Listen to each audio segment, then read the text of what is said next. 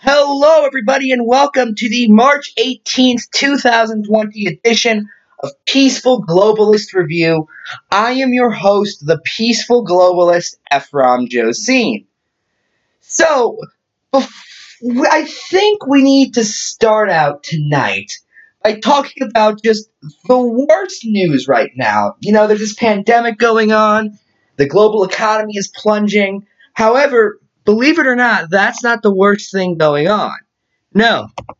Instead, and I say this with a very heavy heart, Bill Weld is dropping out of the 2020 presidential race. Shame, too, he was the only candidate who could still hold rallies. Uh, for those who don't know, Bill, Re- Bill Weld was a primary challenger to Donald Trump. He basically, his entire platform was, Sir, this is not who we are, for about a year. He announced his candidacy on MSNBC's Morning Joe, in which he basically just said, Donald Trump is mean. And then he squandered for a little bit. Got, I think it was like 50 delegates or something to the convention uh, which actually isn't bad for a primary challenger. Typically, they don't get any delegates. Um, but that's it was still awful by every stretch of the imagination. And now Bill Weld has dropped out, and I don't know what we're gonna do. Looks like his career is going to end with being the governor of Massachusetts 20 years ago. yeah, Bill Weld just has horrible political timing. Those who don't know what happened, Okay, he resigned from governor of Massachusetts in 1997 so he could become Bill Clinton's ambassador to Mexico. However, Jesse Helms stopped that because he was because Weld was pro-gay marriage. Is basically what it came down to. Those were the controversies of the 1990s. Everybody. Um, since then, Weld's just sort of gone around, not really done much. He was Gary Johnson's running mate back in 2016 and then he was a presidential candidate for a little bit, and now he's not anymore. In other news related to people whose presidential campaigns you actually care about, um, Super Tuesday 3 was yesterday. Um, Arizona, Florida, and Illinois all had their primaries. And let me tell you, yesterday was a very bad day for malarkey, okay? And I'll tell you why, because Joe Biden won all three of them. Just wow. I'll admit, I was one of the people who was counting him out of the race after the Iowa caucuses because I thought there was no way he was going to come back. Then he won South Carolina, which we expected. Then he won. I said the only way he could come back is if he won like every Super Tuesday state. And then he won 10 out of 14 Super Tuesday states and would have won every state except Vermont um, if Michael Bloomberg wasn't in the race because he was splitting the moderate vote. So, just wow. Wow. It's actually kind of amazing when you think about it because there were a lot of very serious commentators, myself included. Um, get it? Because I'm not very serious. Uh, who said that Bernie Sanders was going to be the Democratic nomination. There was no doubt about it in most of people's minds, including mine. Including mine. I'll admit that right now. Um, but as of right now, you need 2,233 delegates declared by the convention to be the nominee for sure. As of right now, Joe Biden has 1,180 delegates. Okay, now Bernie has 885, so he's just under 300 behind. So it's not impossible for him to catch up. There are, um, oh, you need 1,991, not what I said before, 2,000 something. Uh, But it's not impossible for Bernie to catch up, but it is not very likely. There has never been a scenario where somebody who wasn't leading, who lost Super Tuesday, went on to be the nominee, let alone somebody who wasn't leading this far out, then became the nomination. Every candidate, I think it was 1988, who won Super Tuesday, went on to be the nomination. Every Democrat since 1996 who had won Iowa went on to be the nomination. So that's a tradition being broken right there. Um, because Buttigieg won the nomination, he has 26 delegates, and he dropped out quite some time ago. Um, Wow. Or won Iowa, not nomination. So, what caused Biden to rise like this? There are a lot of different theories going on online. Most are saying it's all these moderate candidates dropping out. And some are even calling that cheating because I guess it's against the rules for candidates to drop out. Yeah, there's this very popular conspiracy theory going around the Bernie Sanders circles that Joe Biden went to the people behind the Buttigieg campaign and the Bloomberg campaign and one of the other campaigns, I forget, the Klobuchar campaign, that's who it was, and said that if they dropped out uh, and he won the presidency, he'd give them a cabinet position or something. As of right now, there's no evidence of that. There's no evidence these conversations took place. And even if there was, that's not against the rules. That's never been against the rules. That is actually very common practice for people to pick former people running against him in the primary to be major cabinet position. I mean, look at Barack Obama. He literally, his first choices were Joe Biden, who was running against him for the nomination in 08 as vice president, and Hillary Clinton, who was his biggest rival as Secretary of State. You know, uh, Donald Trump has Ben Carson as Secretary of Housing and Urban Development, and he threw around the idea for a while. This was a while ago. It was just when Trump was starting to lose hold of Sessions that he was going to make Ted Cruz Attorney General. That wasn't collusion. There was talk within the administration, uh, within the campaign of making John Kasich his running mate back in 2016. That wasn't collusion. That's not what collusion is. Collusion requires very specific evidence that these people just don't have. So we're going to go through a couple more of the claims as to why people think that Biden is rising. Most of them revolve around Bernie being cheated in one way or another, like he was in 2016. Side note, the evidence for him being cheated in 2016 is not as strong as these people think. Like, I've actually asked a lot of these people for the evidence Bernie was cheated. They can't give me that. Oh, well, um, Bernie was polling well with independents, yet independents have never been able to vote in partisan primaries outside of a handful of states. It's their fault for not looking at state laws. And for that matter, wouldn't right now be an example of an energized base being maybe more likely to go out and vote for Bernie? But none of this makes any sense. So the main argument these people have as to why Sanders is not nomination, is not leading right now, is voter suppression. Alexandria Ocasio Cortez directly said this on CNN that it was voter suppression. I think her exact reasoning was that there were long lines at the polling place. But then who are they suppressing? I mean, don't get me wrong, that is evidence we need more polling places. And I've been saying that for a long time. However, that doesn't equal suppression. That just means you have to wait for longer before you can cast a vote.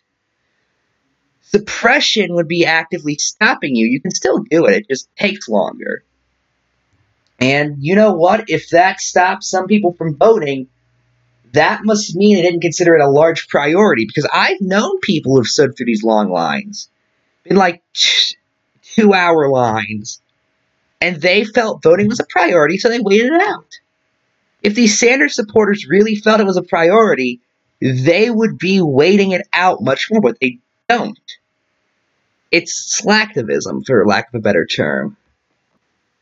Another fellow by the name of Phillip Agnew, who's a senior advisor to Bernie Sanders, um, I, my first comment is I wonder if this fellow realizes he shares a last name with noted racist former Vice President Spiro Agnew. Okay, that was just mean. I'm sorry. uh, but no, he was saying, well, kids were on spring break at the time. Again, like you can't stay home during spring break. If being on a beach or getting drunk matters more to you than voting, then that's fine. Don't vote. But don't act like you're being suppressed for, because there are real examples of voter suppression in this nation. You know, there have been people convicted of voter suppression before in just the past few elections. Uh, one of them was Chris Co- Chris Kobach, who, if you don't know, is the former, I think it was Attorney General of Kansas, was running for governor in 2018, got convicted of voter suppression in a race he lost. because he's not even good at that because he's just so stupid. But no, that would be a legitimate example of voter suppression. However, and this is the big however, is Kobach was doing very specific things. He wasn't just scheduling elections on specific dates. Because, by the way, the dates of primaries have been very set in stone for several years now. Super Tuesday has existed since at least 88, probably close to 80. And we've had 50 state primaries since I think 72 or 76. Yeah, yeah, it had to be 76 because 76 there's a whole 50 state primary between Reagan and Ford.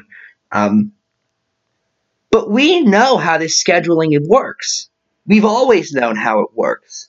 So, what is, at the end of the day, if you can't figure out how to schedule around it, that's just on you at that point. And there are exceptions to this, obviously, but that's why we have things like early voting. Again, if you can't, just go do that. There are ways around this. And it seems like a lot of these Sanders supporters don't want that. Um, so why is Biden gaining a lead? Why has there been kind of this fall of Bernie Sanders? Because if you remember, throughout 2016, there were a lot of points where him and Hillary Clinton were kind of neck and neck. Now, mind you, that did not last for as long as most people thought. In fact, by this point, though the lead was smaller, Clinton had a clear lead over Sanders. Um, however, what has caused, for instance, all these states to go to Biden instead of Sanders when we all thought Sanders would have his name out there more? He would have all this press, all this coverage, and people would just love him and they'd support him nonstop, and it'd be like the second coming of Roosevelt. Or technically third coming, but that's another story. And the answer is a lot of people who voted for Bernie Sanders just didn't really like Hillary Clinton. That was it. And there were a lot of people who, by the way, knew Clinton was going to get the nomination who didn't vote at all in the primary. That's another factor we don't see.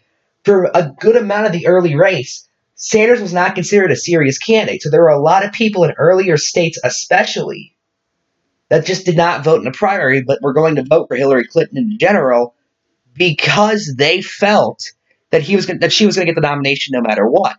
Not only that, but there were a lot of people who just voted for Sanders for a variety of reasons because they didn't like Hillary Clinton. And there are a number of reasons for this. It was she was horribly scandal ridden.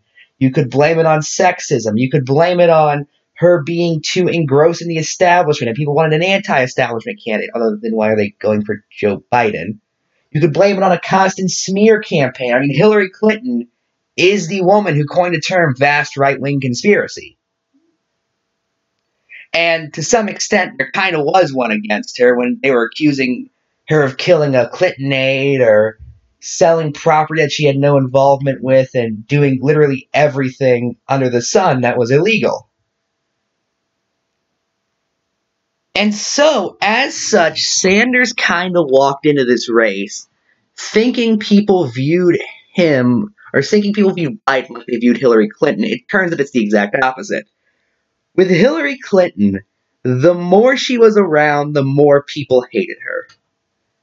You can look at how people reacted to her in the 90s versus how they reacted to her 30 years later. You can look at even over the course of the race. You know, she had approval ratings that were fairly high, all things considered. It looked like that if it was just if the election had taken place when she announced her candidacy, it was her versus Donald Trump, she probably would have won. But she just kept going and going, and the more people saw her, the more people hated her. Biden seems to somehow have the exact opposite effect. The more people see Joe Biden, the more people like Joe Biden. And in all fairness, Bernie Sanders also had that effect. The more people saw Bernie Sanders, the more they liked Bernie Sanders. Bernie Sanders does very well against unlikable candidates.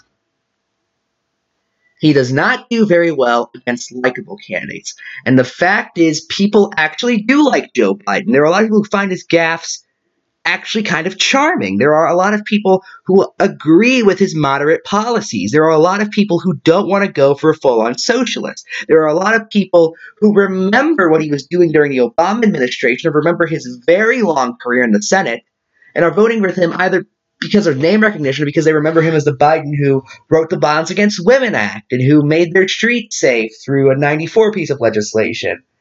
and who attempted and failed several times to get drugs off the street in hilariously more and more desperate ways.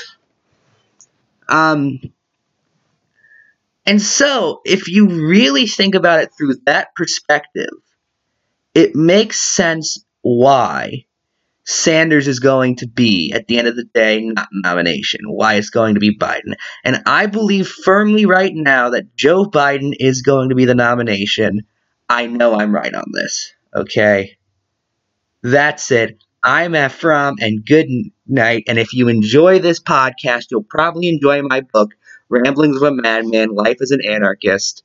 You can buy it on Amazon, $10 for a paperback, $5 for a Kindle edition, free with Kindle Unlimited. Good night.